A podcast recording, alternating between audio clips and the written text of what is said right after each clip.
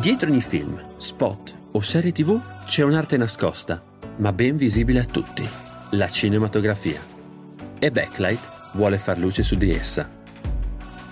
Io sono Davide Nicolicchia, direttore della fotografia e operatore, e in questo podcast ascolterai le voci e le storie di chi la crea. Benvenuti su Backlight. Ciao a tutti, io sono Davide Nicolicchia e benvenuti in Backlight, il podcast che fa luce sulla cinematografia. Oggi insieme a noi c'è un direttore della fotografia eh, che lavora e ha lavorato con eh, mh, registi a livello di eh, D'Alessandri e anche molti altri. Oggi ci racconterà un po' eh, di sé, di alcune esperienze che ha fatto specialmente durante i mondiali del, del, del, dell'inverno passato a Doha. E abbiamo qui con noi oggi Alessandro Mattiolo. Ciao a tutti. Ciao, tutto bene? Ciao Davide. Tutto bene, grazie. Bene, allora partiamo subito perché mi hai detto che sei un po', eh, hai un po' di paura nel perderti, quindi ti, ti lancio subito così. Fai una, piccola presentazione di, fai una piccola presentazione di te, raccontaci un po' da dove vieni, il tuo percorso formativo e artistico e prego, tutto, tutto per te il microfono. Bomba. Allora, uh, diciamo che ho la fortuna e il privilegio di fare quello che da bambino volevo fare. Quindi c'è chi voleva fare il pompiere, l'astronauta, io volevo fare questo. Um, penso che tutto nasca da, dalle macchine fotografiche che usava mio padre, con le Contax Yashica, quei modelli lì, e le prime videocamere VHS che cominciarono a uscire negli anni 80 anche a livello home ne roppi una, quindi ne ruppi una e... e da lì mi è un po' rimasta la cosa. Hai studiato, hai fatto un percorso di studi a livello artistico oppure... Sì, anche lì diciamo che è strana la cosa. Uh, mio padre era un tipografo, io ho iniziato a Torino, c'è un mm-hmm. istituto che si chiama Bodoni, che è famoso, e all'epoca aveva due indirizzi, grafico e cinema, cinema foto. E io son, mi sono iscritto per fare grafica e, e, poi dopo due anni ho detto no aspetta vorrei cambiare indirizzo voglio fare cinema. E, e quindi poi mi sono diplomato perito tecnico industriale eh, in ambito in, cinematografico. indirizzo foto cine sì, ok. Sì. E poi vabbè cosa mh, al, alla fine la vita è fatta di, di, di momenti, sliding doors, treni che passano, cose, colpi di culo, fortune mm. che, che, arrivano e anche lì un assistente dell'epoca era operatore in RAI, cercava un assistente di un professore, cercava a sua volta degli assistenti da portarsi indietro come portaborse, sai quelli che cambiano le batterie della camera, dei runner, eccetera, comunque. eccetera. Si chiama specializzato di ripresa in ambito RAI. E, Ti dà comunque più valore quindi, di quello che sei effettivamente. Sì, no, perché noi eravamo giovani e lo facevamo non, non gratis, però praticamente sì. Uh-huh. Mentre invece comunque i RAI è un ruolo riconosciuto, con una tariffa, con il loro contratto nazionale, quindi specializzato di ripresa, il suo lavoro vero, che non fa... No, non è vero, se dicessi che non fa una minchia è, è sbagliato, però è molto meno eh, impegnativo che il first AC dentro il cinema. Cioè okay. è un assistente operatore che però non deve fare i fuochi. Mm-hmm. E deve avere un po' di competenze, un po' di tutto per far funzionare tu- tutti i macchinari. Però il broadcast si sa che è un po' più semplice. No? Certo. adesso magari i broadcaster verranno qua e mi picchieranno per questo. Ma il cinema è ancora un'altra cosa confronto a, al broadcast. E, ehm, ok, quindi ah, mi sono divagato. Ho avuto la fortuna, quinta superiore, di incontrare questo professore, assistente del professore, che voleva un assistente. Finiamo io e mio compagno a fare gli, i portaborse, gli specializzati. Mm-hmm. Dovevamo fare un piccolo lavoretto a Sanremo per, Sanremo per il festival, quindi dovevamo stare fuori tre giorni. Facciamo uno zainetto di tre giorni, quindi due mutande, due calze e una maglietta, e succede eh, cogne che forse ah, i, sì? i, più giovani non sanno cos'è, però caso mediatico pazzesco. Ovviamente nessuno sapeva che sarebbe durato così tanto e l'avrebbero tirata a lungo, cioè avanti così tanto. Però mi sono fatto un mese fuori con la roba di tre giorni, quindi eh, uno dei miei compiti era anche lavare la mia roba e quella dell'operatore con le, le lavatrici a gettoni e Come poi farle asciugare. Come facciano gli assistenti. Cioè. Assolutamente sì, perché... e vabbè, lì praticamente mi formo alla grandissima. Nel e... lavaggio delle, delle, dei vestiti o nel... Esatto, Okay. lavaggio vestiti, cambio batterie, messa in carica delle batterie, pistaggio dei nastri, perché all'epoca comunque le camere erano ancora analogiche, non Mhm. c'era il digitale, quindi si faceva il time code, si pistavano, c'era il betacam, eh, si- oh, c'era tutto un altro mondo. Pazzesco, sembra che sto parlando del... però è così, sono Sì, vecchio. di 50 anni fa in realtà era 20-30 anni fa. Eh sì, Beh, la, la nostra generazione, quelli nati negli anni 80, hanno avuto la fortuna di beccare tutto l'analogico Mhm. figo. Cioè, io ho imparato a stampare, a stampare in bianco e nero, ma a sviluppare il bianco e nero, ma anche fare stampa a colori, che è una cosa difficilissima che nessuno fa. Perché Mhm. stampare a colori su carta o comunque anche sviluppare colori vuol dire che tu non hai neanche la lucetta rossa, sei completamente al buio e, e devi dare per sottrazione, quindi eh, hai filtri ciano, magenta e giallo, cioè è difficile stampare a colori. Certo. E a scuola me l'hanno insegnato. E quindi noi arriviamo dall'analogico, abbiamo visto il digitale nascere poi ce, lo siamo, ce ne siamo appropriati. E tutto questo per dire che boh, finisco la quinta, ho la fortuna di essere assunto tipo a settembre, come scu- a scuola, cioè a Mhm. ciclo. Torno dalle vacanze, mi assumono dentro una televisione e non ho mai più smesso di lavorare. Quindi non ho, Beh, ho avuto questa fortuna. E, e il passaggio da- da- da- dalla TV al, al- al cinema, Bravo. alle pubblicità? Su- succede che lo stipendio di un tempo indeterminato, la sicurezza economica mi hanno fatto un po' addormentare, quindi io passo dai 18 ai 28 dentro a una televisione. Cresco, imparo un sacco di cose, in tv nel broadcast si fanno altre cose. Ehm, il ruolo del, del regista, del realizzatore in tv è molto più simile al ruolo del DOP in realtà, che non al, al ruolo del regista classico in ambito cinema e pubblicitario. Perché in, real- in tv ci sono gli autori, c'è la redazione che fanno i contenuti, che chiamano gli invitati, che fanno tutto quello che... e la parte tecnica di realizzazione è più una supervisione veramente ehm, tecnica, cioè quello Mhm. che farebbe il direttore della fotografia, quindi Certo. il datore luci, luci, camere, inquadrature e tutto il resto. E, e niente, quindi in questi dieci anni cresco all'interno di... poi ho la fortuna di cambiare datore di lavoro, eh, andare con un datore di lavoro delle, delle tv milanesi, che comunque erano già più grosse delle tv mh, piemontesi. E poi a un certo punto a un certo punto scopriamo un altro DOP. Ah, ecco, beh, questa poi è un'altra cosa che volevo. Magari dopo la racconto, però sempre per il discorso degli- delle sliding door. Secondo Mhm. me ci sono dei punti nella, nella vita di chiunque che in quel punto esatto si decide come potrà andare no, il proprio percorso, la propria vita. Certo. Eh, a volte è un incidente, a volte sono del- del- degli incontri Mhm.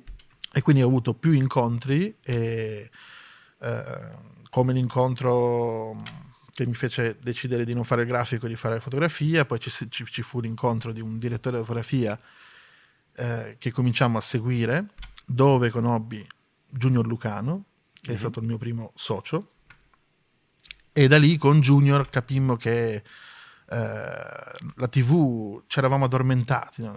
Detto, "Mm, stando bene non, non sentivamo cioè sentivamo l'esigenza di fare qualcosa di dire qualcosa ma facevamo corti brutti videoclip brutti cose brutte Mancavano stimoli creativi. e più che altro secondo me mancava sì mancava un po' di fame quindi ci siamo ricreati da fame quindi abbiamo vabbè poi arriva abbiamo avuto la- di nuovo la grande fortuna di beccare un salto generazionale pazzesco che è l'avvento delle 5D Mhm. Che vuoi o non vuoi, eh, per molti all'epoca sono state la Red One e la 5D sono stati il diavolo, no? cioè hanno distrutto tutto, Certo. Eh, ma in realtà hanno distrutto, ma hanno anche, eh, all'epoca si diceva, democraticizzato il mezzo, cioè hanno reso possibile fare delle belle cose anche a persone o comunque gruppi che prima non avevano il potere di farlo. Cioè girare in pellicola ancora oggi costa, Certo, non è democratico, ok? E quando una cosa costa sei dipendente da chi ti dà i soldi, quindi comunque fai quello che ti dice quello che ti dà i soldi, e poi lo, lo fai nella misura in cui hai i soldi per farlo. Mhm. No money, no? E invece il digitale in quella maniera ti permetteva di fare delle cose fighe, però anche con pochi soldi.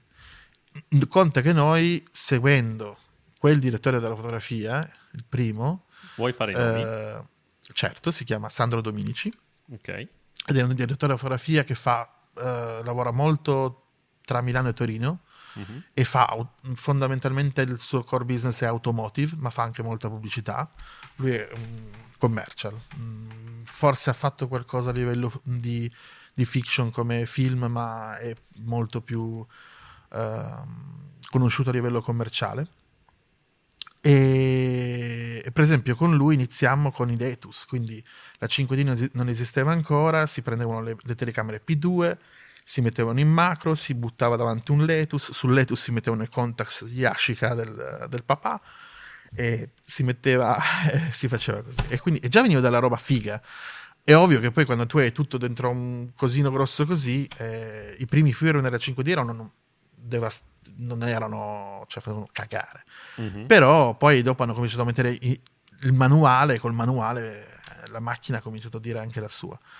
Ehm, Va bene, detto questo, altro slide indoor, decidiamo, una nostra collega con cui lavoravamo decide che basta, lei si è rotta, eh, abbiamo 28 anni e prima che, che arrivino i 30 eh, lei vuole andare in Australia col suo fidanzato perché in Australia c'è, siccome è un paese molto ricco di risorse e con poco personale, c'è una cosa che si chiama Working Holiday Visa, quindi ti permette di andare là per un anno, essere regolare, stare là, lavorare e fare le tue vacanze lavoro, mettiamola così. E poi fatturare, mi pare, fino a 100.000 dollari, che cioè, follia. Che adesso ci siamo arrivati anche noi in Italia, però lì era già così all'epoca. Ok, lei parte, decidiamo che partiamo anche noi, però ci dobbiamo licenziare, quindi ci, licenzia- ci licenziamo da un posto, da un tempo indeterminato, che è una roba che per i nostri genitori era un dramma. Cioè, Certo. tu hai Adesso posto forse, fisso, forse è accettato e si può anche parlare, però immagino Beh, che... Adesso è, è 20 cambiato tutto, fa, ma è, 10 anni è cambiato in quel momento lì. E che- Certo. Cioè, è in quegli anni che è proprio cambiato il modo di pensare. Poi in realtà in Italia, perché nel resto del mondo non, non esiste questa cosa Mhm. del- della, della paura del perdere il posto fisso, anzi il posto fisso non esiste. Cioè, uno deve essere... All'estero si vive il, il fatto che prima o poi cambierò, perché se non cambio poi... Che palle, cioè non... Sì, sì, Vabbè. assolut- assolutamente d'accordo. E Quindi partite quindi- per l'Australia? Quindi partiamo per l'Australia, però partiamo in maniera, secondo me, intelligente, mettiamola così. Ehm, con i soldi del TFR, con i soldi raccimolati, io so che posso sopravvivere per un po'. Quindi decidiamo che non andremo a fare nessun lavoro che non sia già il nostro. Quindi non faremo i camerieri, non faremo i pick fruit, cioè Mhm. andare Sì, a, lavorare nelle farm, sì. però Manovalanza. bravissimo. E, e io non so l'inglese perché sono un asino e non ho studiato inglese prima in vita mia, mai, sfiga, e quindi devo anche imparare quello. Junior per fortuna lo parla, quindi andiamo con almeno una gamba che sa quello che sta facendo e andiamo, carichiamo tutto su un pallet, quindi noi avevamo, a quel punto avevamo già ehm, messo insieme un 20-30 mila euro di materiale, che era tanto per l'epoca, no? quindi avevamo già una Steadicam, avevamo già un, eh, un radiofuoco, eh, adesso costa tutto pochissimo, all'epoca costava tutto un pochino di più, avevamo la 5D, avevamo le Zeiss, avevamo tutto per partire, luci, ma quelle forse no, quelle le abbiamo lasciate a casa, però abbiamo fatto tutto un bel, un bel pallet, l'abbiamo portato in Aureo al serio, l'abbiamo fatto volare e quando siamo stati pronti in Australia abbiamo sdoganato il nostro materiale e ci siamo detti ok adesso ci rimangono 10 mesi per fare solo quel 10 perché intanto ci siamo presi anche una vacanza no? Mhm. tanto per gradire un po' l'Australia Vabbè, l'Australia non è, non è malvagio, eh. Ci sta. sì, poi noi eravamo a Sydney e Ok. si sta veramente bene là. Poi noi siamo partiti d'inverno, quindi abbiamo beccato l'estate là, Mhm. eh, quindi abbiamo finito un'estate, abbiamo beccato un'estate e, e siamo tornati di nuovo in estate, tipo abbiamo fatto Quindi tre estati. un anno di estate. Esatto, sì, sì. E, e quindi cosa volevo dire? Niente, siamo, abbiamo avuto la fortuna di intanto venderci, io ho imparato un po' l'inglese male, ma l'ho imparato, e, e siamo riusciti a cominciare a piazzare dei lavori. di Steadicam, poi dei lavori di, dove c'era anche della fotografia e diciamo che anche lì abbiamo avuto la grande fortuna di eh, specializza- specializzarci nelle RED. In quegli anni del 5D della Red One, poi subito dopo escono le Epic, ok? Mm-hmm. Quindi i, processori, i sensori Dragon. Sì. E, e, in Australia c'era abbondanza di queste cose, quindi non era difficile prendere una Dragon a noleggio per fare un videoclip, era una cavolata. Quando invece qua in Italia la Dragon era considerata ancora uh, uno shuttle, no? Quindi nel tempo in cui torniamo, perché il visto finisce e torniamo a casa, scopriamo che abbiamo maturato delle competenze che qua non sono tanto comuni, no? uh-huh. Quindi anche lì di un sliding door, colpo di fortuna. Dove da una parte era tutto più eh, normale, di qua noi siamo sempre un pochino più indietro, no? Poi, sempre per questo motivo, noi le 5D arrivano quando... Questa è una cosa da nerd, però dopo le 5D diciamo che c'è il filone delle Alpha 7, giusto? Sì. Le 5D vengono messe su, lì a prendere, a fare da ricordino e entrano le Alpha 7. Nel momento in cui noi zompiamo sulle Alpha 7 per lavorare, in Italia si scopre la 5D, ma erano già passati 2.3 anni, cioè mm-hmm. ormai era già vecchia, certo. non, non, non, rendeva quanto l'Alfa 7. E di nuovo poi quando l'Alfa 7 è andata un po' a morire eh, nel resto del mondo, in Italia si scopriva l'Alfa Noi siamo sempre un po' indietro. E questo ci ha aiutato perché a quel punto ci siamo trovati in un ambiente in cui si stava passando dalla pellicola al digitale. Eh, Red era più complicata di Harry, Harry è sempre stata più semplice. Quindi si, è, si era creato un, un, profilo, che era quello del DIT, che doveva essere il traghettatore del digitale per i DOP che, arriva, che hanno fatto tutta la loro carriera in, fotograf- di, in pellicola, che ovviamente sono dei mostri, perché ho avuto la fortuna di ho avuto una grandissima fortuna di cominciare a lavorare con DOP veri, grossi, con degli MDB pazzeschi, eh, ma che in quegli anni erano i primi anni loro, del loro digitale, quindi eh, senza fare nomi, ho visto anche fare dei... No, no, ho visto fare dei disastri, dei disastri, dei disastri grossi, soprattutto più in ambito pubblicitario forse che in cinema, perché il cinema si, fa, si, faceva di più i provini, invece in pubblicità ci si buttava un po' più così, senza razzocinio, quindi poi il digitale non ti salva quanto la pellicola. Mm-hmm. Cioè la pellicola, tutti, non lo so, la, la, vecchia generazione dice ah la pellicola che è difficile, no? Però se tu hai fatto la tua minima gavetta, in realtà eh, puoi fare cazzate, certo, ma la pellicola ti salva sempre di più. Sarà, devi fare più attenzione a caricare un magazzino, mm, devi fare più attenzione a non lasciare le schifezze e tutto il resto, ma in realtà eh, se non sbagli esposizione, la pellicola poi ti, ti dà molto di più di, in resa no? confronto mm. digitale. Il digitale, se, se, tu clippi in alto o in basso, sì, sì, butti perso. via. Certo. E quindi alla fine è un falso mito che la pellicola era più difficile. La pellicola ha bisogno di più attenzione, di più coccole, ma è più eh, permissiva. Quindi si crea, questo, si, si crea questa figura del DIT. Io intanto mi faccio la mia gavettina normale, quindi ricomincio, forse l'aiuto non l'ho mai, il second IC non l'ho mai fatto, però faccio il focus puller, faccio il first IC, mi faccio un po' di film qua sul territorio di Torino, perché all'epoca ce n'erano tanti film che arrivavano qua su Torino, adesso un mm-hmm. po' meno, ma una volta era forte qua al territorio. Mi faccio magari in camera B, non, in, non, non nella camera A, ma in camera B. Eh, insomma, faccio, e, e lì anche incontro un sacco di DOP che mi insegnano cose pazzesche.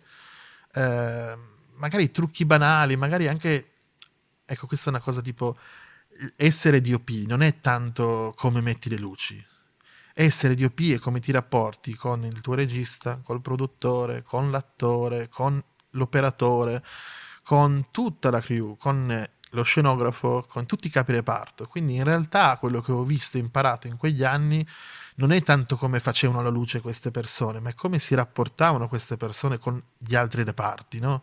secondo me è più, eh, è più importante quello per, per, essere un DOP, perché poi la luce, quella va a gusto.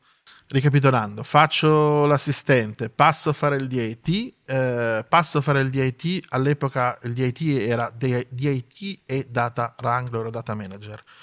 Uh, questo ruolo, mh, mm, per mia fortuna, aveva, c'erano molti buchi, tantissimi buchi, cioè c'erano delle, dei personaggi che oggi miei coetanei, oggi fortuna loro fanno i DOP e lo fanno in maniera più grossa di come lo faccio io.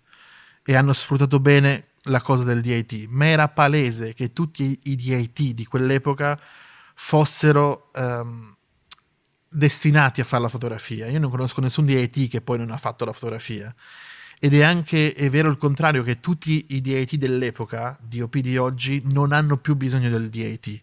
Al massimo sì, hanno bisogno di un data wrangler, ma il data è quello che era una volta il loader, il second. Certo. Quindi quel ruolo esiste ancora, cioè devi fare lo scarico del magazzino, fallo. Ma i moderni DOP, i nostri coetanei, cioè i miei coetanei, le nuove generazioni sanno cosa stanno facendo in digitale lo sanno bene perché hanno magari delle basi anche di color, cioè ne capiscono di più, abbiamo uno spettro più, al, più ampio della, della visione. Uh-huh. Poi, però, magari ci mancano tutte quelle finezze che sono quelle che ho imparato dai, dai, dagli UP che, con cui ho lavorato, che sono come stare al mondo, o meglio, come stare sul set. Che un po' le impari perché te le raccontano, un po' le impari perché sbagli, ti cazziano e capisci dove hai sbagliato, oppure oppure vedi cosa hanno fatto loro e cerchi di capire perché, perché, hanno fatto così, perché si sono comportati in un certo modo, perché hanno parlato perché in quel momento sono stati zitti e avrebbero potuto parlare, no? Perché anche quella volta stare zitto nel momento giusto è, è, è importante, importantissimo. e ok, quindi questa è la mia cosa. Quindi ho fatto tanta gavetta, non volevo farla, ma mi hanno costretto a farla. Alla fine, vuoi non vuoi, l'ho fatta. Ti è dispiaciuto? Il tempo vola. No, sono stracontento. Io poi nel, nel tempo ho creato, eh, io credo molto nel, nell'aggregazione di persone, no? quindi il mio primo socio è stato Junior Lucano e secondo me Junior è un fenomeno, magari non tutti lo conoscono, però è un operatore Trinity fortissimo che lavora, adesso lavora molto in Cina, si è trasferito là, e... però insieme è stata marcia doppia e, e, poi si è unito un altro pezzo che, che è Vito Custodero e in, in, tre la marcia non era doppia, era, capito, cubica. Mm-hmm. Cioè, sì, esponenziale. Mh, esponenziale. E quindi, e quindi, abbiamo creato un'azienda che si chiama LMC mm. Vision, che è Lucano Mattiolo Custodero. E, e poi questa LMC in realtà si è circondata di talenti e cresciamo io non lo so, cioè, mi, mi vanto di, di, di, di, scoprire persone fiche. Cioè, adesso abbiamo, durante il Covid abbiamo fatto crescere dei ragazzi che sono, dopo tre anni, sono diventati bravissimi, da, da junior sono passati a senior. E che ne so, una è Irene Castrogiovanni, che mm-hmm. secondo me è assolutamente un operatore, operatore Steadicam, ed è giovanissima, ma un super soldato e sta facendo certo. carriera, cioè, tutte queste cose qua. Poi c'è anche, io credo anche nel mix, cioè, perché fare un'azienda? Non è che io...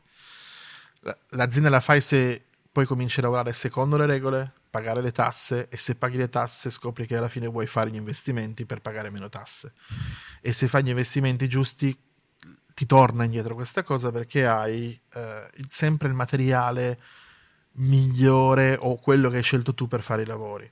Quindi l'altra, l'altra, fortuna che ho è che io ho sempre giocato secondo le mie regole, non secondo le regole del produttore.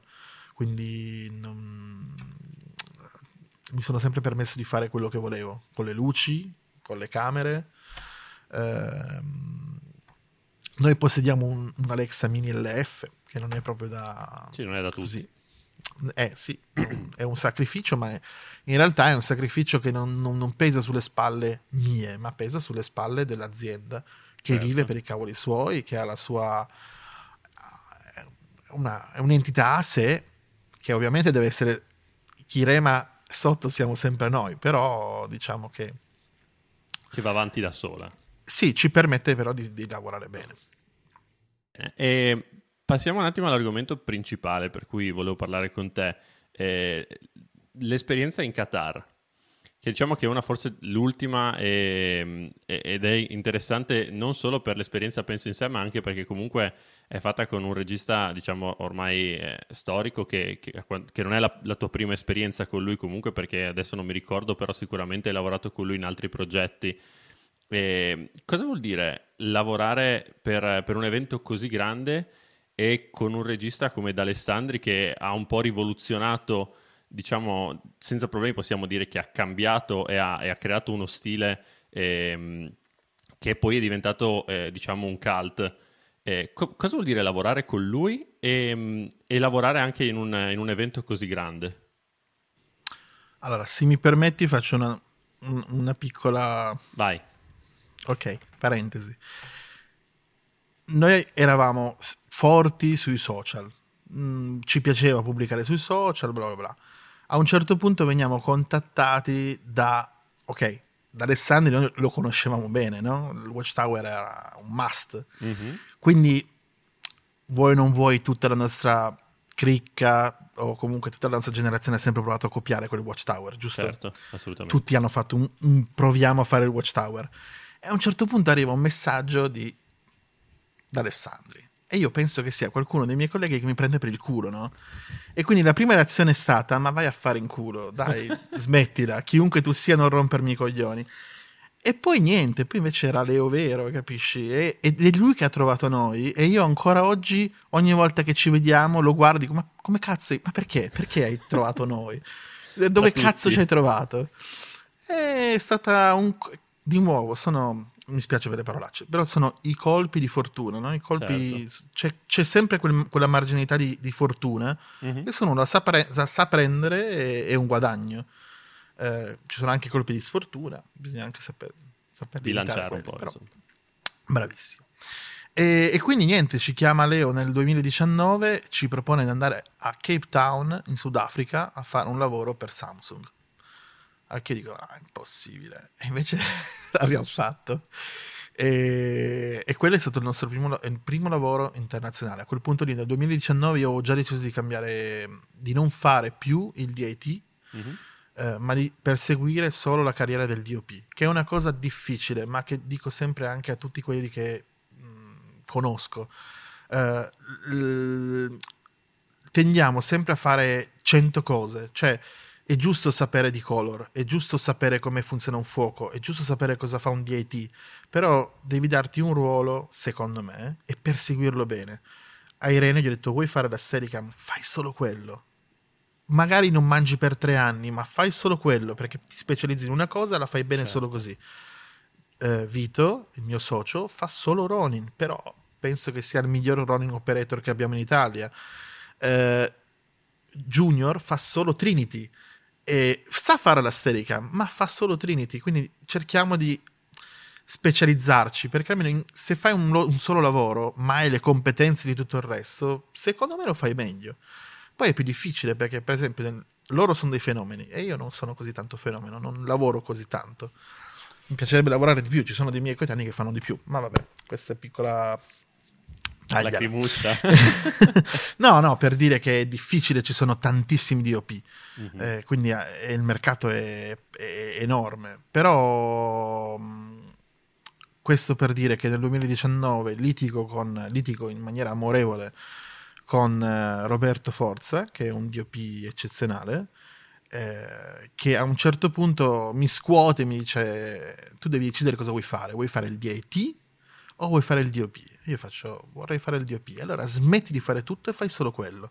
Magari fai la fame un paio d'anni, però poi, prima o poi, capiterà la, la tua occasione. Se continui a fare un po' e un po' e un po', eh, non, la gente non crederà mai, a, cioè non capirà bene cosa fai o non ci crederà fino in fondo, no? Quindi prima credici tu e poi gli altri magari crederanno a te. E quindi decido di fare questo salto e, e arriva Leo. E, e con Leo è iniziata questa cosa. Poi, altra sfiga capita, arriva il Covid e siamo stati tutti un... negli ultimi tre anni abbiamo fatto cose strane. Certo. Non, abbiamo smesso di viaggiare, quindi nel caso di Leo per noi erano tutti lavori internazionali quelli, quindi per tre anni, per due anni non abbiamo più fatto cose con lui E poi adesso per fortuna abbiamo ricominciato e speriamo di farne... Insomma, ci sono sempre tanti progetti, poi bisogna vedere cosa entra e cosa no. Certo. Quindi... E l'esperienza in, in Qatar? L'esperienza in Qatar, l'es- mh, anche lì il lavoro in Qatar, eh, Leo aveva già lavorato per, per il Qatar, facendo un- un- una sorta di watchtower anche lì. E mh, in realtà non è stato chiamato dal Qatar, cioè noi siamo stati chiamati dal Qatar come cliente. Il nostro cliente era eh, il Supreme Comité, ok? Direttamente diciamo il re. Ma chi ha voluto Leo eh, all'interno di questo progetto era la FIFA. Ok. Quindi noi avevamo l'onere e l'onore di lavorare per il re, ma eh, per la FIFA. E l'altro grande vantaggio che aveva Leo era che gli era stata data abbastanza carta bianca. Cioè, non era stato detto ci devi fare il video di questa cosa o il video di quello, è fai te un lavoro dei tuoi, no? Fai qualcosa di magico.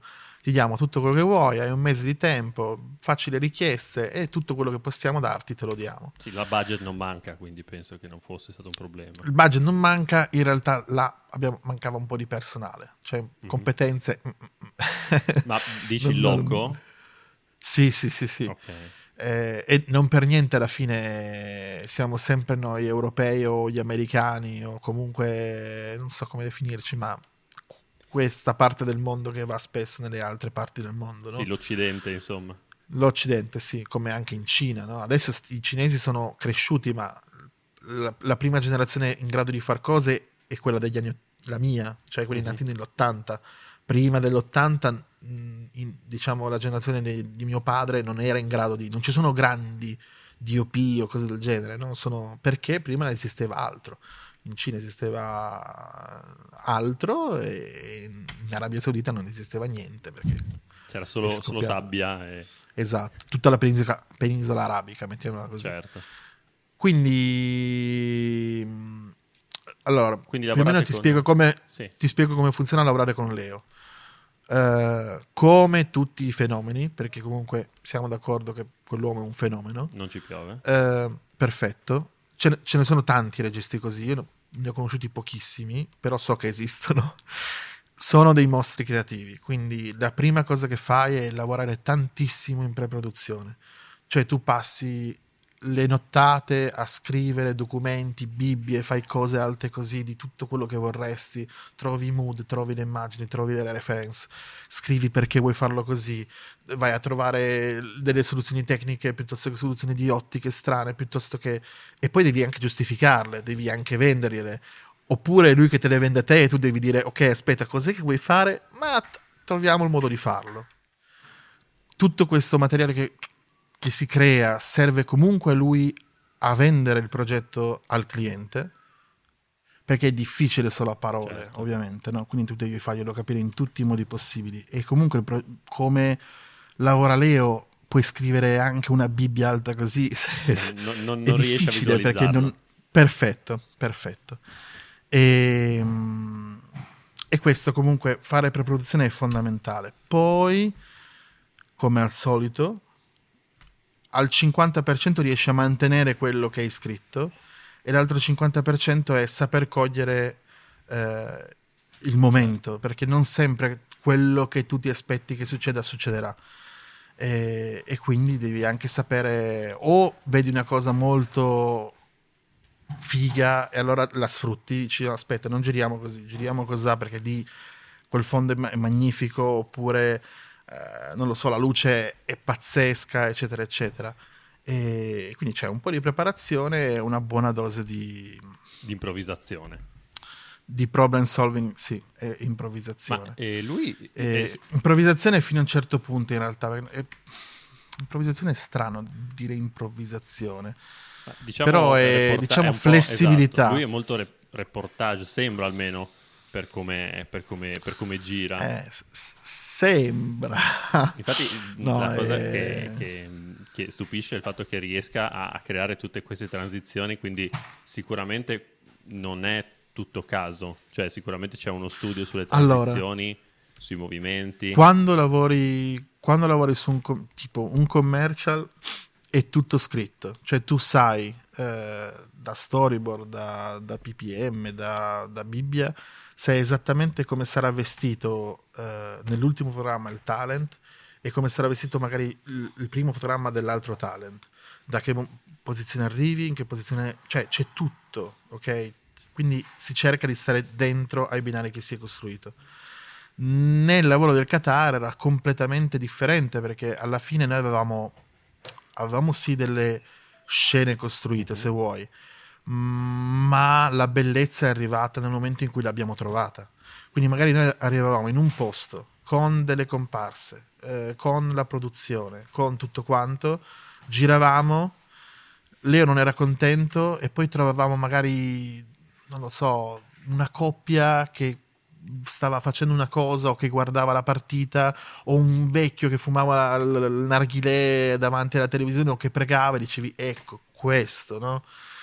E, e, e, piano piano ti avvicinavi poi sono, c'erano i produttori che parlavano arabo e chiedevi dicevi salve lavoriamo per il Supreme Comité postiamo? E, in quel paese, per fortuna, nessuno ci ha mai detto di no. Cioè, abbiamo fatto delle cose clamorose, siamo entrati in dei posti che forse non avremmo dovuto neanche vedere. Però eh, da lì, è, secondo me, è uscito quella parte più, più vera, no? Cioè, che ne so, c'è un, una scenetta che a me fa sempre ridere c'è la camera così vicina a un tifoso no. che c'è il tifoso Ti giuro che stavo, destra e sinistra no? scena lì è, è bellissima è, quella è veramente be- quella è bella perché il tifoso non ti voleva lì diceva togliti che devo vedere la partita però è, era vera, no? Cioè, era verissima e lì eh, abbiamo solo avuto la perizia di scegliere l'ottica giusta, di scegliere il modo giusto, di fare il meglio possibile in quel momento. Certo, ma è... e, e, anche lì, vai. No, e con lui, cioè lui, diciamo comunque, Watch Tower of Turkey l'ha girato da solo, quindi diciamo lui è un regista, però ha tanto anche di estetico, cioè ha un suo gusto, eh, penso abbia anche dei, dei sì. tecnicismi, cioè ha delle conoscenze anche tecniche, anche penso abbastanza grosse. Insomma, vedendo quello che ha fatto, non è uno che ha preso la camera, ha fatto due robe, le ottiche le sa, la luce la sa usare, eccetera. Che ruolo hai tu, o comunque un direttore della fotografia con lui? Perché eh, le inquadrature le, le, le, decide lui, le decidi tu, la luce, cioè il tuo ruolo come direttore della fotografia con D'Alessandri. Allora, tipo, innanzitutto, innanzitutto um, a priori il DOP non è quello che fa l'inquadratura. L'inquadratura la fa l'operatore. Comunque, in qualsiasi lavoro dove c'è un operatore è lui che propone il frame. Il DOP al massimo aiuta nella composizione della luce e il regista ovviamente dice che cosa deve succedere in quel frame. Quindi eh, questo lavoro qua, ad esempio, eravamo siamo stati anche in tre a girare nel senso girava Vito come camera principale, eh, Leo a volte stava al monitor col radio e magari eh, preparava la scena, cioè diceva ok Vito, Vito, guarda che ti sta arrivando da destra una cosa fighissima e il cogli l'attimo era di Vito sperando che il focus puller ci stesse anche dietro, ok? Quindi è tutto un po' eh, una magia, un trick. E, e, altre volte magari ero io che andavo in avanscoperta con un'altra macchina e dicevo, mentre loro magari stavano girando, si stavano concentrando su, eh, sul ripetere un trick, su ripetere qualcosa, magari qualcuno che stava giocando a pallone o, o una ragazza che beveva un tè, queste cose qua. Io avevo un'altra squadretta, andavo da un'altra parte e magari vedevo un fondo che era buono, un momento di luce che poteva essere buono, allora li chiamavo e dicevo, raga, qua secondo me c'è del buono, costruiamo qualcosa qua in questo modo qua, cioè sfruttando questo fondo e questa luce e tutto veniva fuori. Perché lì non, non avevo, in alcuni punti abbiamo potuto lavorare con le luci, ma è ovvio che su un evento live non puoi certo. metterti, anche perché poi diventa, perdi tutto, le, tutto quel, quel, quella cosa del sì, la naturalezza della, la naturalezza, ok? Certo.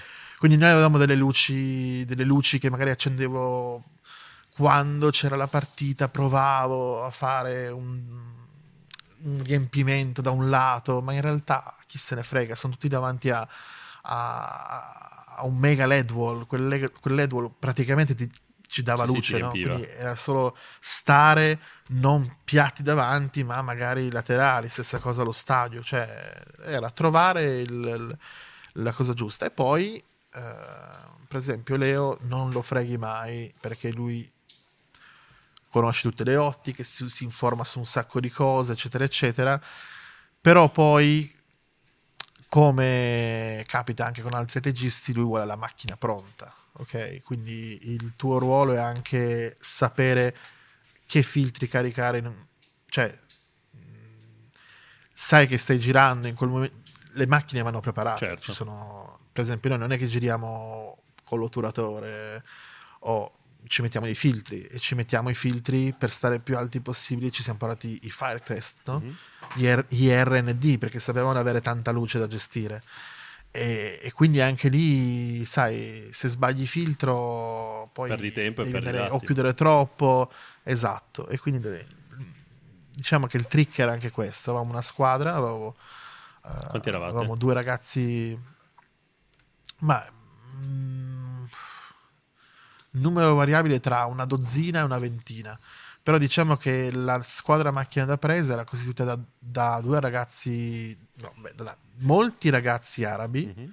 di cui però ci fidavamo un po' poco perché non avevano abbastanza non, si- non avevano mai visto niente fino a quel momento lì quindi era difficile e poi erano non avevano quel modo di fare nostro mentre invece avevamo trovato due ragazzi turchi che erano, già- erano più abituati al modo occidentale di lavorare quindi erano più pronti no? più soldato anche in quel caso lì quindi se c'era un cambio ottica ti guard- cioè anche lì era un, un- un incrocio di sguardi. Cioè, tu sei in uno stadio pieno di gente, con un casino assurdo.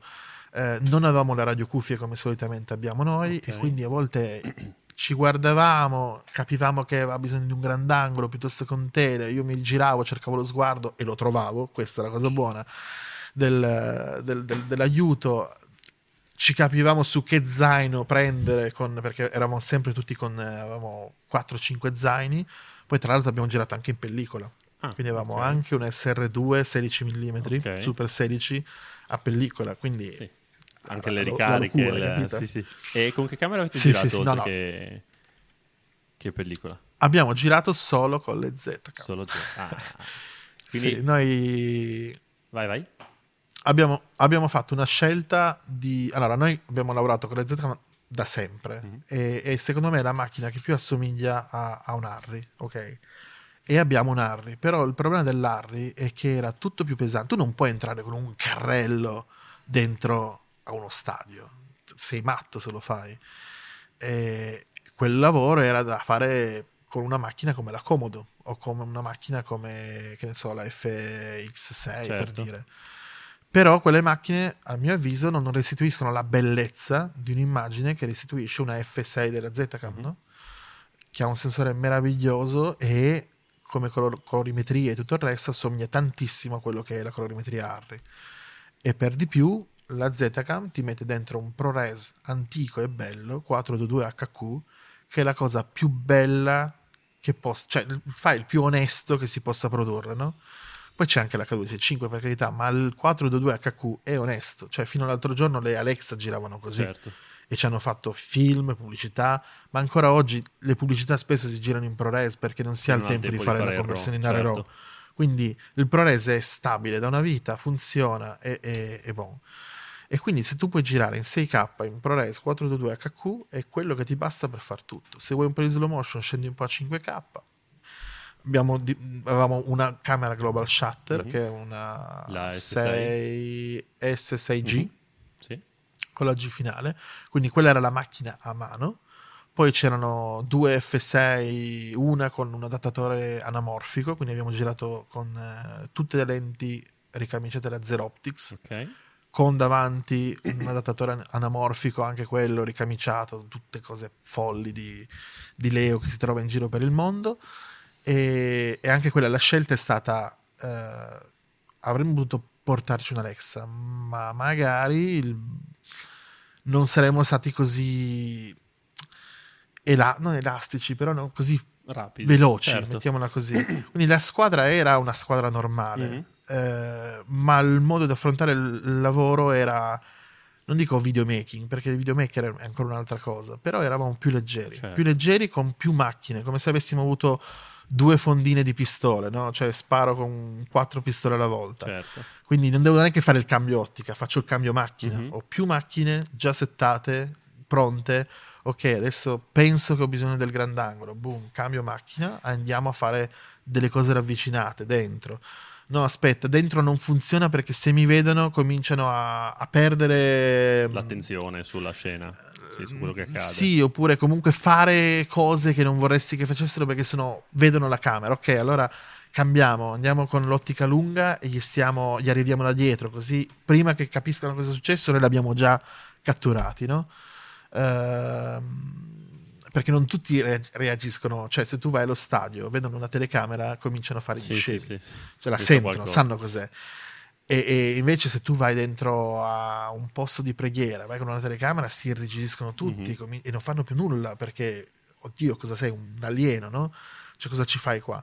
Quindi ogni camera, ogni strumento aveva il suo, la- il suo grimaldello per entrare dentro, dentro alla situazione. Poi a volte magari ci trovavamo così bene, capivamo che si poteva fare di più e allora cominciavamo a dire ok, scaricate le luci, scaricate gli stativi, eh, facciamo entrare la luce da questa finestra, no? ricreiamola perché magari è brutta qua, allora non c'è il sole ma lo mettiamo noi.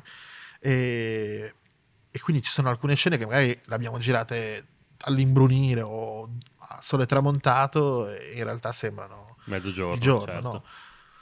E lì il vantaggio è che hai tanta manodopera, quindi basta solo farli muovere, poi lì loro, diciamo gli arabi sui comandi non scherzano, quindi poi una volta che l'arabo partiva, partiva. E, e niente, quindi abbiamo, abbiamo giocato con quelle cose lì, quindi trovarci nel posto giusto, cercare, cercare di capire dove, dove, anche magari all'interno dello stadio, dove era la, la parte dello stadio più, più folcloristica, no? Quelli che ti avrebbero regalato un'emozione in più. E, e poi, e poi niente, poi un po' va a fortuna, un po' va a testardaggine. Abbiamo girato. Abbiamo girato tantissimo. Noi avevamo un disco eh, perché il carico del materiale l'ho fatto io. E il disco principale era una Lassi, eh, non Lassi, sono i G-Speed che adesso sono diventati Western Digital, mi pare, non lo so. Non Comunque so, i G- ok. G-Speed, è presente quali sono? Più o meno. Quelli alti col maniglione, gli 8 bay Ok. E avevamo un 40 tera e l'abbiamo quasi fillato. Quindi è, ta- è tanto, è tanto. No, di più di un film, perché forse un film ce lo fai stare in un po' meno.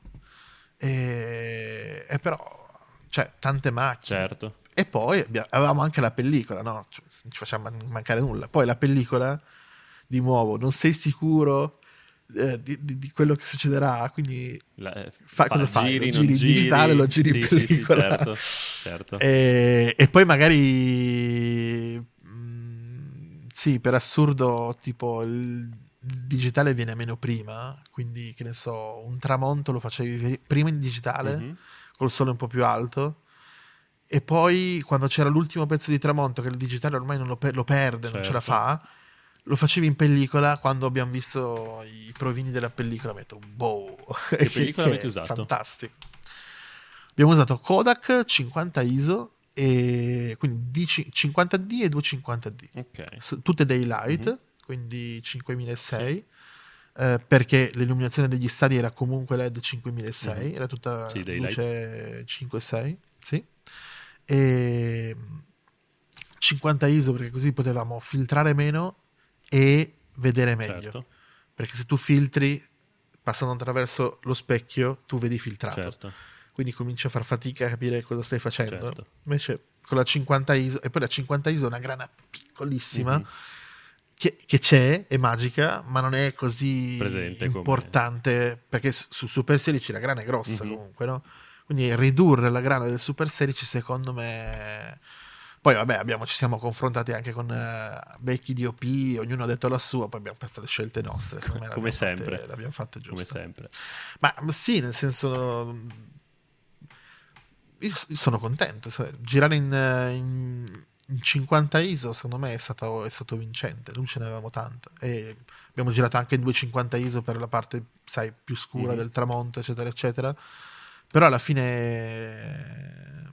no, ma so- il risultato è bello ambedue. Io preferisco quello che fa- è stato fatto dalla 50 Ok.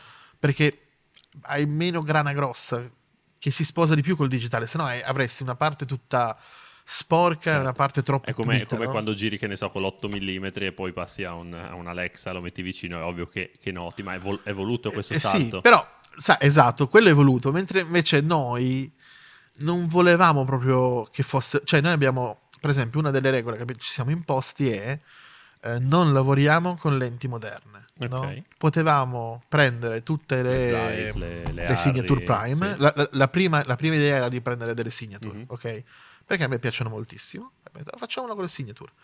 Perché eh, abbiamo meno problemi, tutte le cose. Poi abbiamo cambiato idea, abbiamo detto no, mm, qua dobbiamo raccontare emozioni e forse dobbiamo anche sporcarle un po' queste emozioni perché non sappiamo cosa troveremo, quindi non è detto che tutto sia... E quindi abbiamo... Leo ha una collezione di lenti pazzesche e abbiamo preso da questa collezione i pezzi che ci sembravano migliori. E quindi sono tutte lenti vintage vere Mhm. magari comprate a delle cifre bassissime, ma ricamiciate a delle cifre folli. E quindi sono delle ottiche che meccanicamente sono ineccepibili, ma hanno quel sapore vintage, Vintage. reale. Beh, Eh, Tornando un attimo su Zcam, sono contento perché anch'io sono un utilizzatore di Zcam eh, e sono molto molto Eh. contento che, e, so- e soprattutto eh, sono contento che sia stato utilizzato per questo progetto, ma comunque che, che anche molti prodotti e, e- ed Alessandri utilizzi questa, questa camera perché mi pare comunque che lui le abbia usate in tanti dei suoi progetti comunque, specialmente quelle che ha fatto Sì. con voi, eh, mi pare che le avete fatte sempre con... eh, con Zcam e devo dire che sono contento perché secondo me sono delle camere veramente eccezionali. guarda, Vai pure. vai, vai, vai.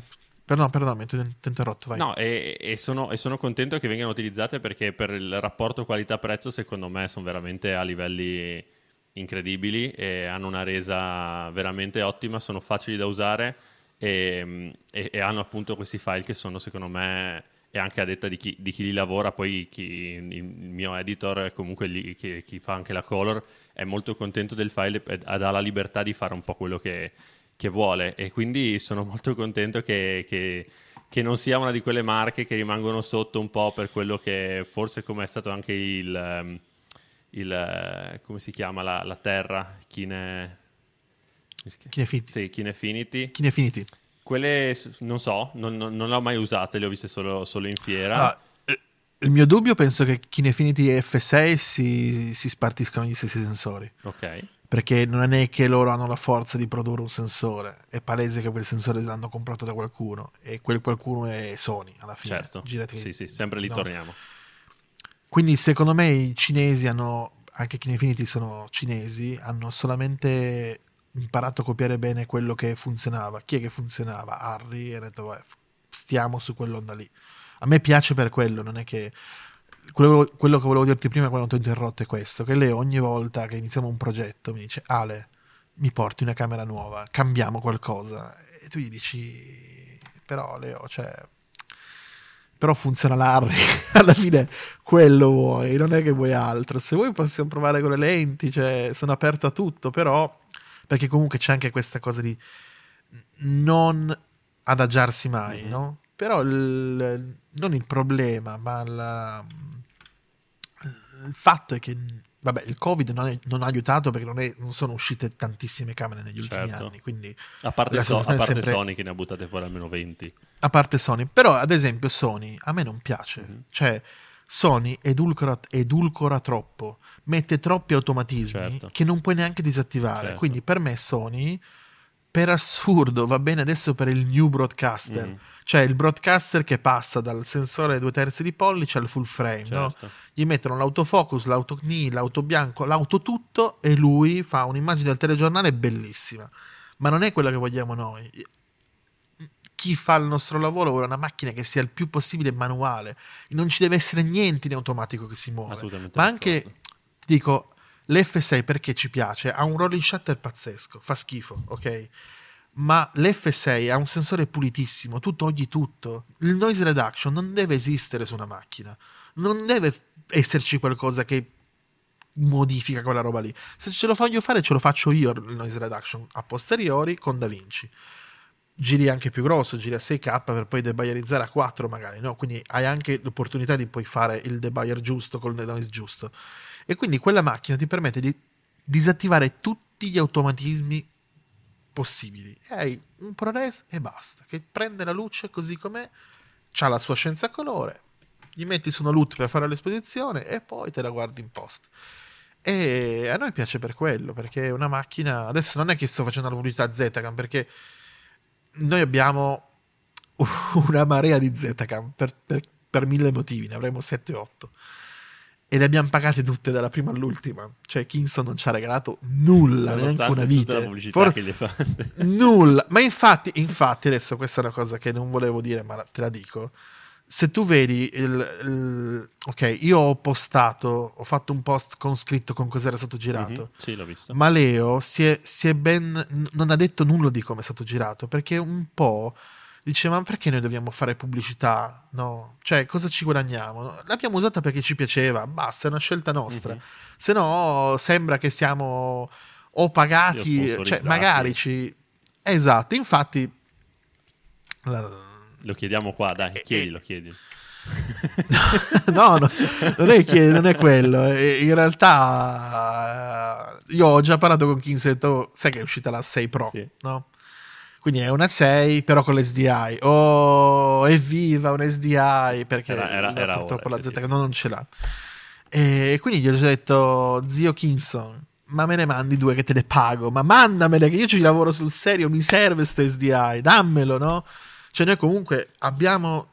Queste macchine diventano dei mostri perché escono in, in, HDMI, in HDMI vengono convertiti Black, con la, la, scatoletta Black Magic, in, oh, quindi sono dei mostri di cose che cerchiamo di tenere asciutte, ma poi diventano sempre delle...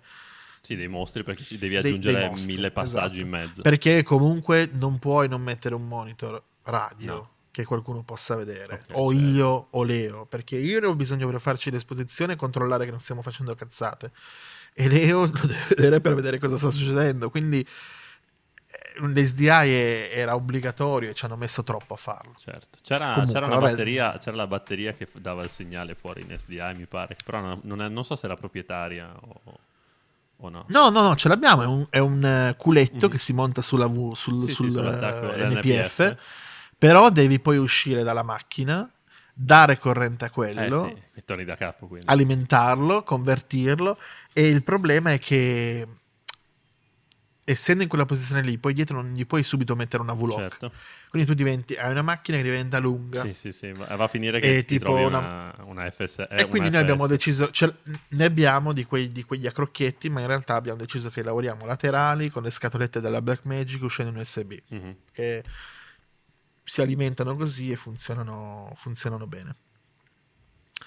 E comunque sì, è stato... Eh, ci sarebbe piaciuto andare giù con, le, con, le, con l'Alexa perché una poteva essere la nostra, potevamo, non, non, c'era ancora la 35 in commercio, quindi la scelta sarebbe stata comunque su, su large format, mm-hmm. sarebbero state due mini LF.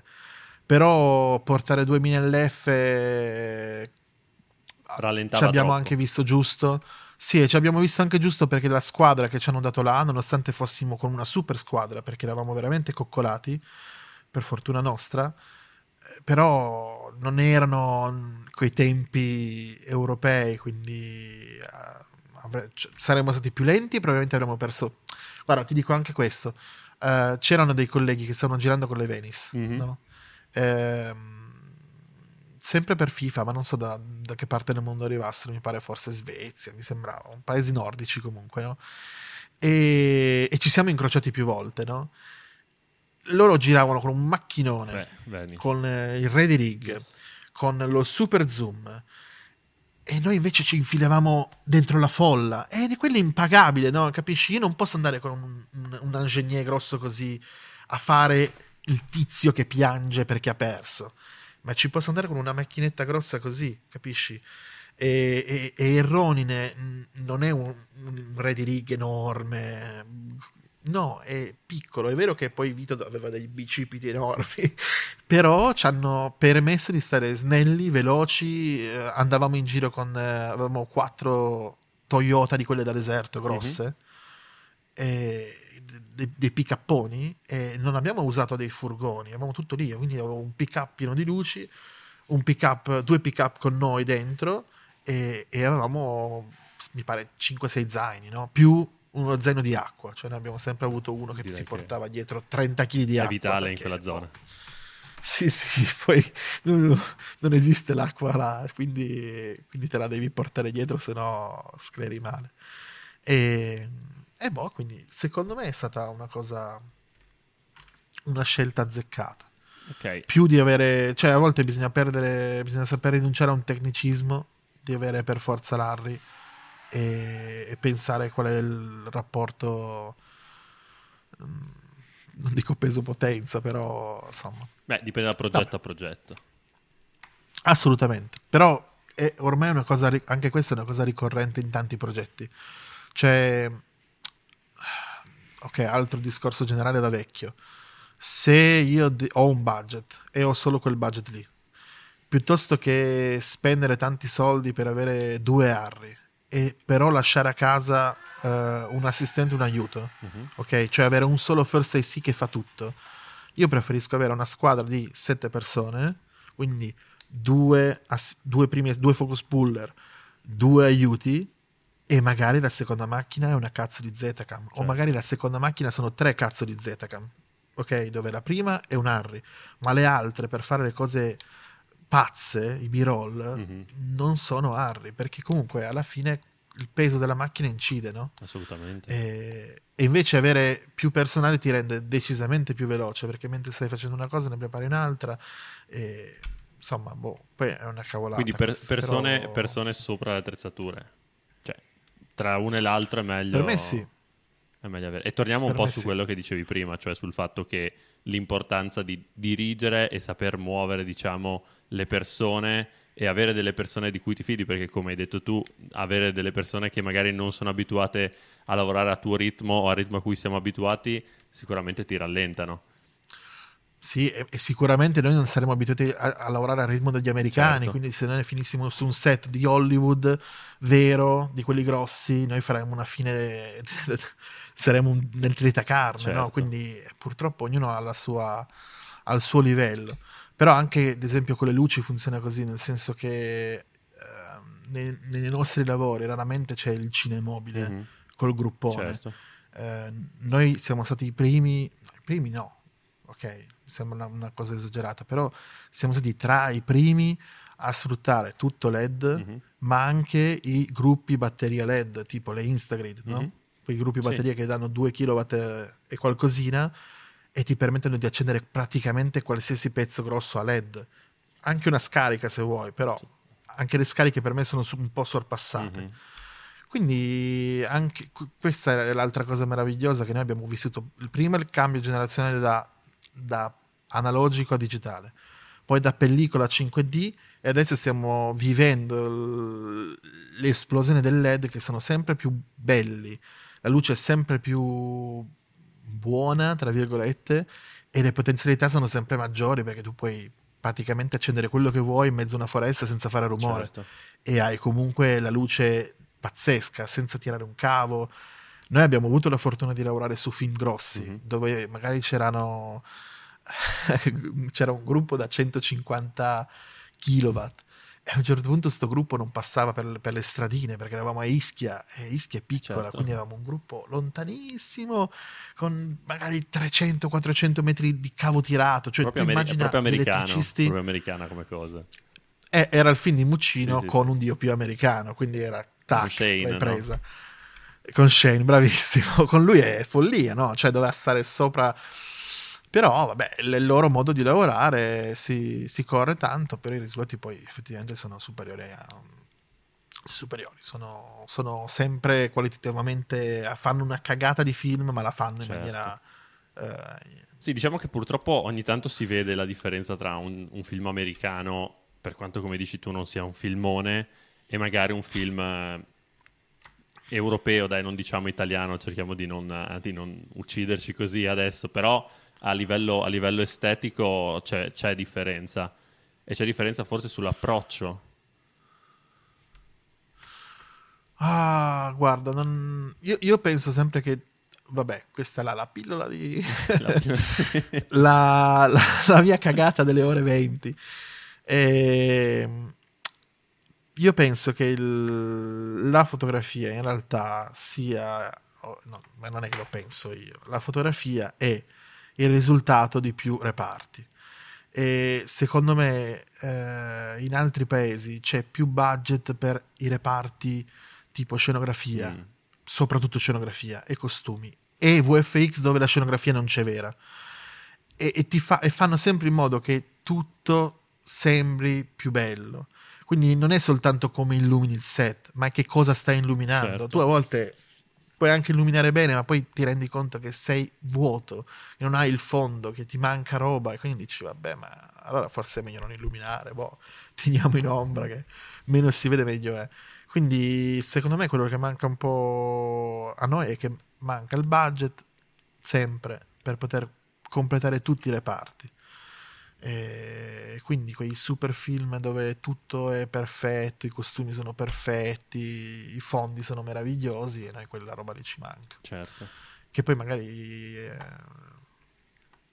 tipo secondo me Bigazzi ci ha fatto un po' ci ha fatto un po' tutta la sua carriera su sta cosa se ci pensi no? Su cosa? cioè con la co- con sta- eh, con la, con la- la- la sua Non illuminare più. il suo mantra della, della luce necessaria Mhm. no? lui dice così no? Sì, la luce sì, necessaria so che è. preciso, però sì. Ok, però in realtà lui lavora sempre con degli scenografi da, da paura. Che ok che la luce è- necessaria, ma sì, cazzo, però la tua scenografia è una bomba. Cioè, o, la, o è illuminata da Dio che te la sta illuminando, o comunque lo scenografo si è fatto un culo così a farla, quella, quella roba lì. Tu immagina le terrazze con le feste, Mhm, tutte sì, queste sì, sì. cazzate qua.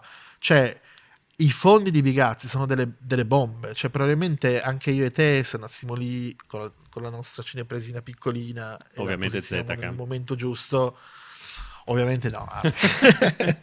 però viene, viene, Viene viene, viene- non viene bene, però È difficile ci, sbagliare. ci avvicineremo moltissimo a quel, a quel- a quel tipo di, di qualità lì.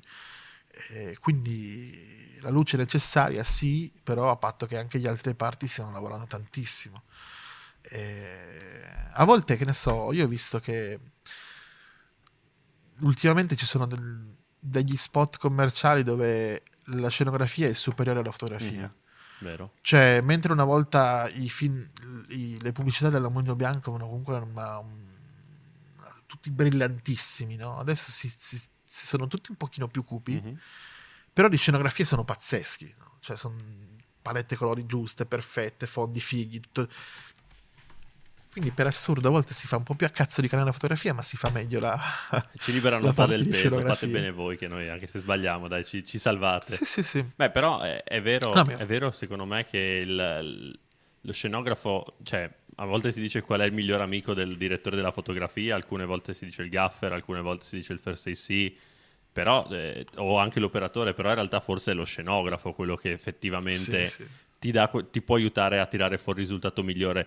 Al di là di tutto il resto che sicuramente serve, però... So- guarda, lo, lo- lo scenografo e il location manager. Quelli Eh, sono la location, due- la location f- non dico fa tutto, però, però fa tanto. Perché se non hai una location bella puoi essere veramente un mostro, però Sì.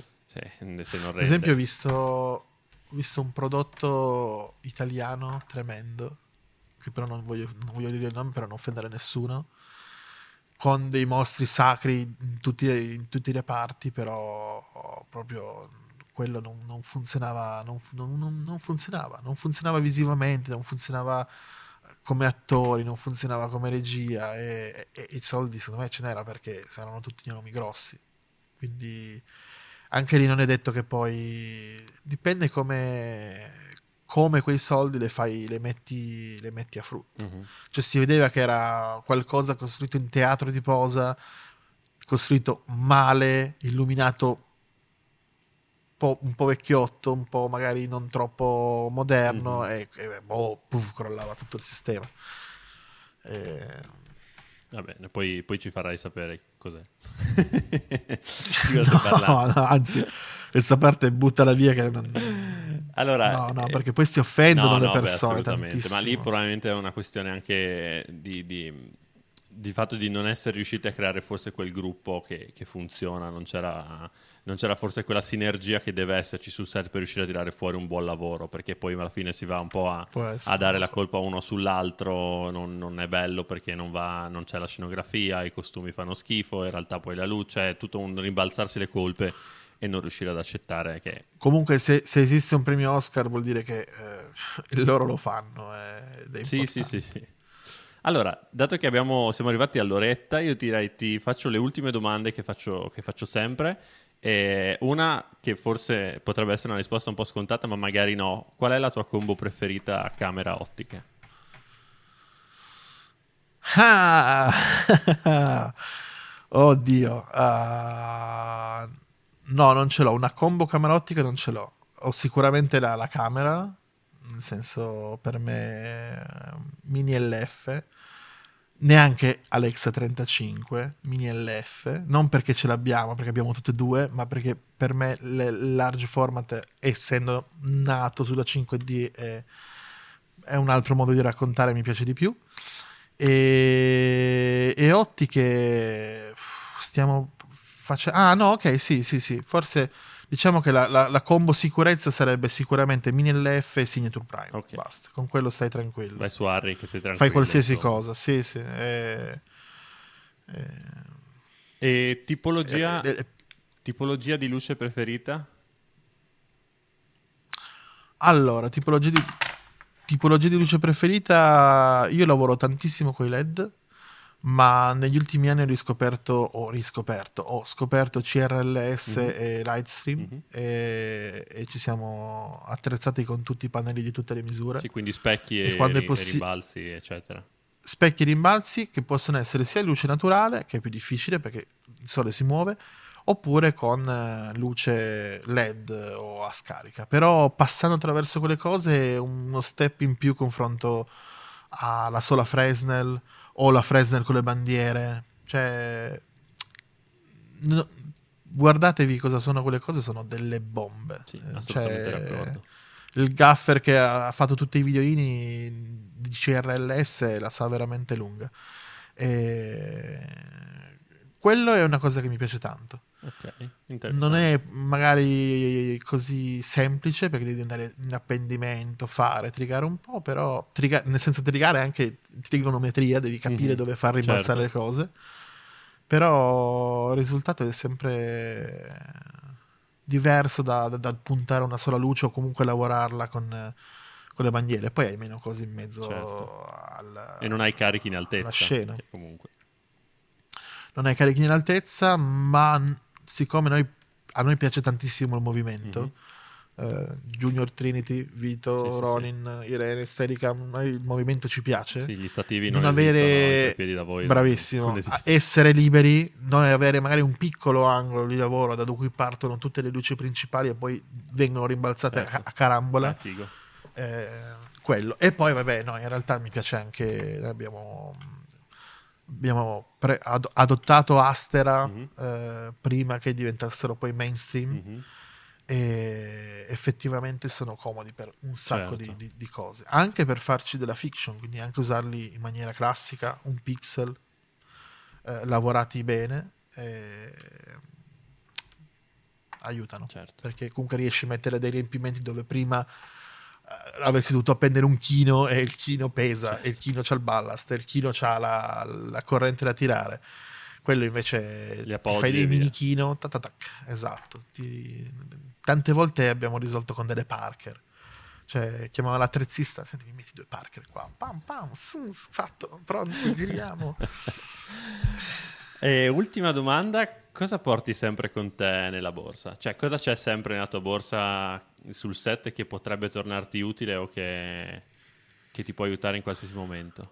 Può essere una cosa di allora, grip, potrebbe essere una luce, potrebbe essere uno strumento anche a casa. La, co- la cosa principale è questa. Il telefono, ok. Qua dentro c'è tutto, sì, sì, c'è tutto quello che serve. Ci sono le applicazioni giuste. C'è il cadrage, mm-hmm. con cui ormai non si fa un'inquadratura se prima non è stata fatta a cadrage con il regista, con l'operatore perché poi da lì fai tutto, da lì capisci come fotografare, come mettere le luci, dove mettere gli stativi, tutto il resto. Cadreggi il primo, poi vabbè abbiamo un po' di Helios, Helios Pro, mm-hmm. che ti serve per capire dove va il sole, Certo. da qua all'infinito, quindi capisci dove, come lavorare anche con la, con la luce naturale. Poi, avendo Harry, abbiamo tutti- tutte le applicazioni che Per la gestione remota da della camera. companion a nuovo, esatto, o anche gestione del look della camera, Mhm. perché puoi fare delle piccole CDL giusto per... Non abbiamo bisogno del DAT, il DAT sono io, quindi se ho bisogno di farmi una piccola loot me la faccio col cellulare in macchina direttamente. Comodo. E, e poi a noi piace tantissimo, abbiamo tutte le luci LED, tutte ce l'abbiamo, noi abbiamo un investimento pazzesco in chiavette CR, Eh. C- eh, eh, CRMX, Mhm. quindi è tutto fatto in radio. Certo. Abbiamo una scatoletta che si chiama Gaffer Control che Mhm. mi permette di gestire tutte le fixture con i pomellini. E, e questo, questo è un altro vantaggio confronto alla vecchia generazione che non ha pari. Cioè, io posso muovermi dell'1% alla volta e se sai interpretare bene i false color, tu puoi mo- modificare Tutto ogni cosa, dalla fila alla, perfetto, non ti deve scappare nulla. Ma anche adesso tu hai la, la plafoniera dietro, Mhm. no? Ci metti un bulbo e la plafoniera la fai vivere esattamente come, la- Sì, sì, sì. come vuoi tu. Una volta invece devi andare lì con, con Sì, le, coi- con le gelatine, cominciare a con fare il, Sì, gli ND, certo. cominciare a girare gli ND in modo che scendi, sali, aspetta, non sta bucando. ah, bah, bah, bah. Sì. E, e questo. E poi, tipo, l'altra cosa che ci abbiamo nello zaino, Adesso tira fuori l'aria. che no, no, no, no, sono due cose che mi L'acqua. porto sempre dietro, che sono queste. Ok, kit di Queste io, per pulizia. esempio, vedi che hanno, hanno il gancetto, Ok. no? Hanno un gancetto, io questa roba qua l'attacco al chest dell'aiuto operatore. Ok. Non dell'assistente, dell'aiuto. Deve farsi sto, sto sac- sto sacrificio. Portami in giro Ok, questo. descrivilo perché dentro- per chi ci ascolta non lo vede. Eh, Certo, è una piccola pochettina con due cose fondamentali. Uno è un eh, lentino, Mhm. in questo caso è un, eh, un fader, però è un lentino ND, eh, quello che sarebbe il eh, lentino del gaffer, Certo. per vedere dove sta il sole senza fottersi la retina. Mhm. E- o fare i puntamenti delle luci senza fottersi la importante retina. Potrebbe tornarti utile anche in futuro. Sì, tendenzialmente sì. Però è, è- questo non puoi fare un puntamento, perché il puntamento, se lo fai dal pun- mettendoti al posto del, del talent, Mhm. capisci meglio se la luce ti sta arrivando oppure no. Certo. no? Quindi poi vedi come batte sul talent o col- sullo stand-in. Mhm. Però il primo puntamento magari lo fai tu mh, in centro alla scena e cominci a dire aspetta un po' di qua, un po' di là, su e giù. E questo ti aiuta. E la seconda cosa è questo che si chiama, si chiama Lumu Ah, ok. e ha la sua boh, seconda versione. e mi è stato regalato tanti anni fa e poi continuano a regalarmelo. Ne ho, cioè, gli amici me lo regalano perché sanno che Ti lo piace? uso. Sì, questo va, va sull'iPhone e da un lato, quello piatto, fa la termocolorimetro Mhm. E dal lato tondo fa da esposimetro, ovviamente per non, non spot. Però Certo. eh, per fortuna con le, tec- con le camere digitali lo spot lo calcoli con la camera stessa Mhm. e fo- e il false color.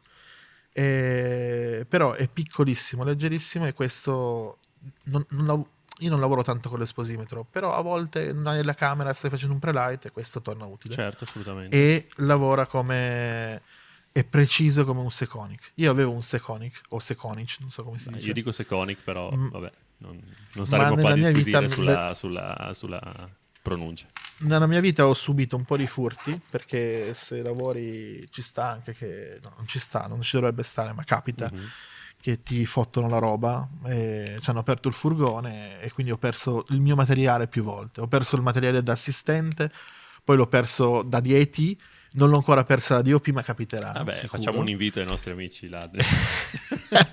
e quindi ho deciso di stare, di stare, di stare leggero. Cioè, è bello il 758, ma non lo comprerò. più. Adesso devono rubarti, adesso devono, devono rubarti l'assistente che ha la pochette. Devono rubarmi l'aiuto, esatto. Devono, rubarmi il second è un day. Sì. è un po' più complicato. No, però è... E poi vabbè, il, il cadrage è fondamentale perché qualsiasi cosa tu... cioè, non so se lo conoscete, Sì. ma vi invito a conoscerlo. E c'è anche Artemis che lavora nella stessa maniera. Però, cioè, è bello stare con lo stick, l'ottica, e guardare con lo... Ma però non serve a niente, serve a farsi la foto profilo quella. Certo. In realtà, se hai un eh, regista anziano, arrivi con l'iPad, se hai un regista giovane, arrivi con l'iPhone. E ti prendi un po' le misure di quello che è il disimpegno della camera, quindi non puoi andare contro un muro, no? C'è Certo, gente che sì. si avvicina al muro, lo facciamo da qua, e dico che lo buchiamo il muro, no.